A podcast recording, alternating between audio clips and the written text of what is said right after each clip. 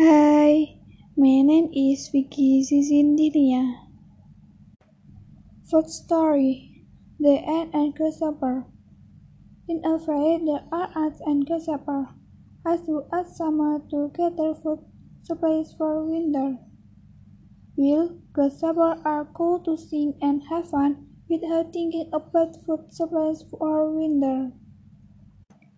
Second story, the Liar Crow. One day, a crow got lost, and then befriended a sparrow. But the crow did to the sparrow if the egg was eaten by a snake. In fact, it was the crow that ate the sparrow eggs.